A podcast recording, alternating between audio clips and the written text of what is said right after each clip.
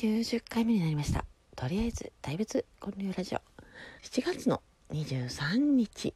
今日はね祝日なんかな？うん。スポーツの日ですかね。なんか昔は海の日？その昔はなんだっけな？なんか忘れたな。なんかとりあえずね夏休みの入る前ぐらいがなんか祝日やったりしてましたよね。なんえ忘れたなほんま。うん。まあいいや。まあ今日はね休みなんですけどね。あのね昨日ね、まあ、ある画像をツイッターにねアップしたんですよ、まあ、ある画像の一部なんですけどでもその画像がねもうほんま一部分だけその大きい画像の一部分だけがね、まあ、人によってこう見えるものが全然違うんだなっていうのがあの自分でも思ったんですよ。これあれにも見えるしこれにも見えるし。いや見方によってはあっちにも見えるよなみたいなね、まあ、そういう不思議画像なんですよ。でそれをねアップしたところね。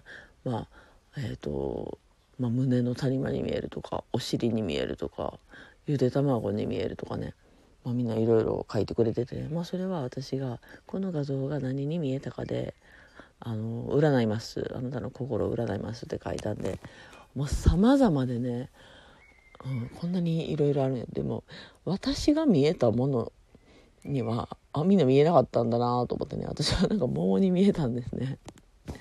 まああの桃って言ったらねなんかお尻みたいですよね。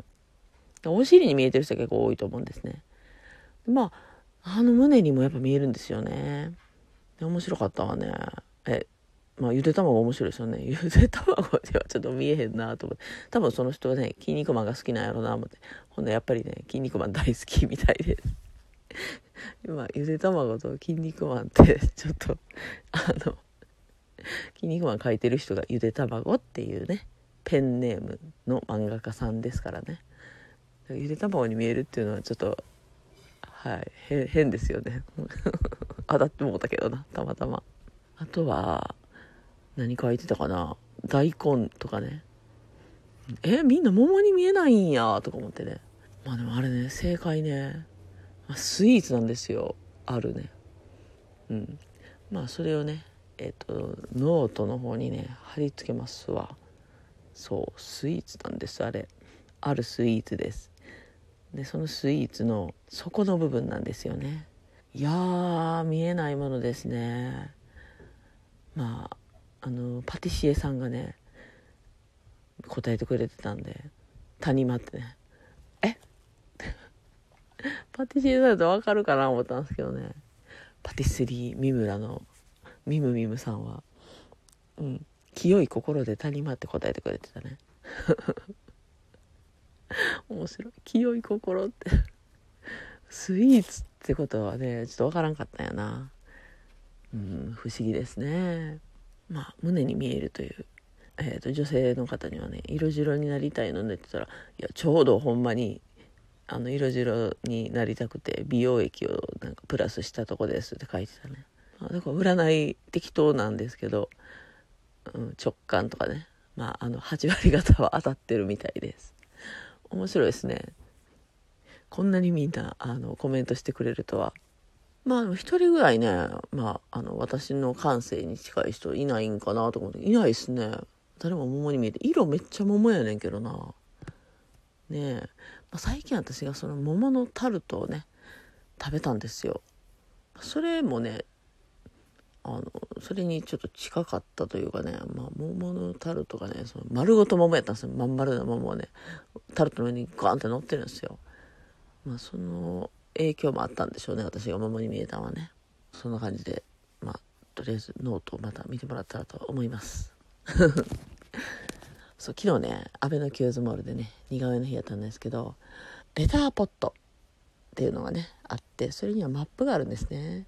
基本はねだから Google マップなんかその上にそのレターポットに登録してる人たちのお店とか、ね、サービスがアップされてるシステムといいますかね。検索ができるんですよ。エリアとかキーワードとかでね。で私の場合やったらそのレターポットの中で大仏とかね。似顔絵とかね。検索してくれたら出てくるようになってるんですよ。でまあアベノに入ってるからこう、まあ、なるべくさそこでアベノでなんかね食べる時にねそういう飲食店があるんやったら選びたいなとか思ってて。で一個ね茶子屋さんっていうねたこ焼き屋さんがね結構前からあったんですけど行こうとしたらなんかいっぱいやったりとかなんか行きにくい感じやったんですね。でも昨日ねたまたま前通ったら誰もおれへんかったからあほな入ってみようと思って入ったんですよ。そしたらあのレタポットのマップを見ましたって言ったらあの初めてやと。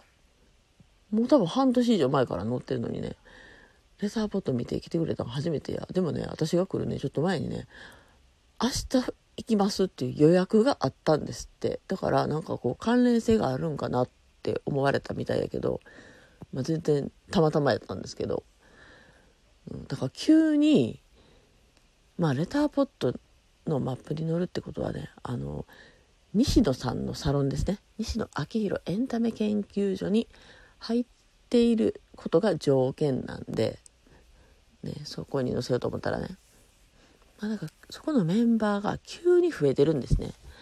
なのでまあ安倍の辺りでも急に人が増えてるんちゃうかなと思って。かといってまだね飲食店がねほとんどないんですよね。残念ながら。あと載してんのは筆文字屋さんですね。私と同じとこでやってる。アベノキューズモールのね。でもその方はねもうねサロンメンバーではないんですよね。あと何あるかな美容院とかかな。ああと最近ちょっと盛り上がってる遊び屋シネマとかかな。うん。あのもともとホリエモンのサロンに入ってはった方が作った場所なんですけどそれを同じホリエモンのサロンの人が買い取ったんですよね。西成にある場所やねんけど。んでそこを今は西のサロンのメンバーで使ったりとかね。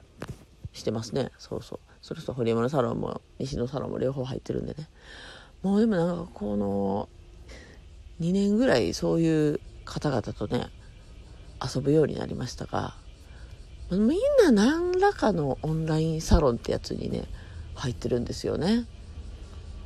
まあ、私はね最初ちょっと嫌やったんですよ、まあ、このラジオトークでも散々言ってるけどなんか気持ち悪いとかね宗教とかね宗教とは思ってないですけどなんかちょっと一種のなんか嫌悪派みたいな感じてたんですけどもうないな。もうなんか当たり前になってる。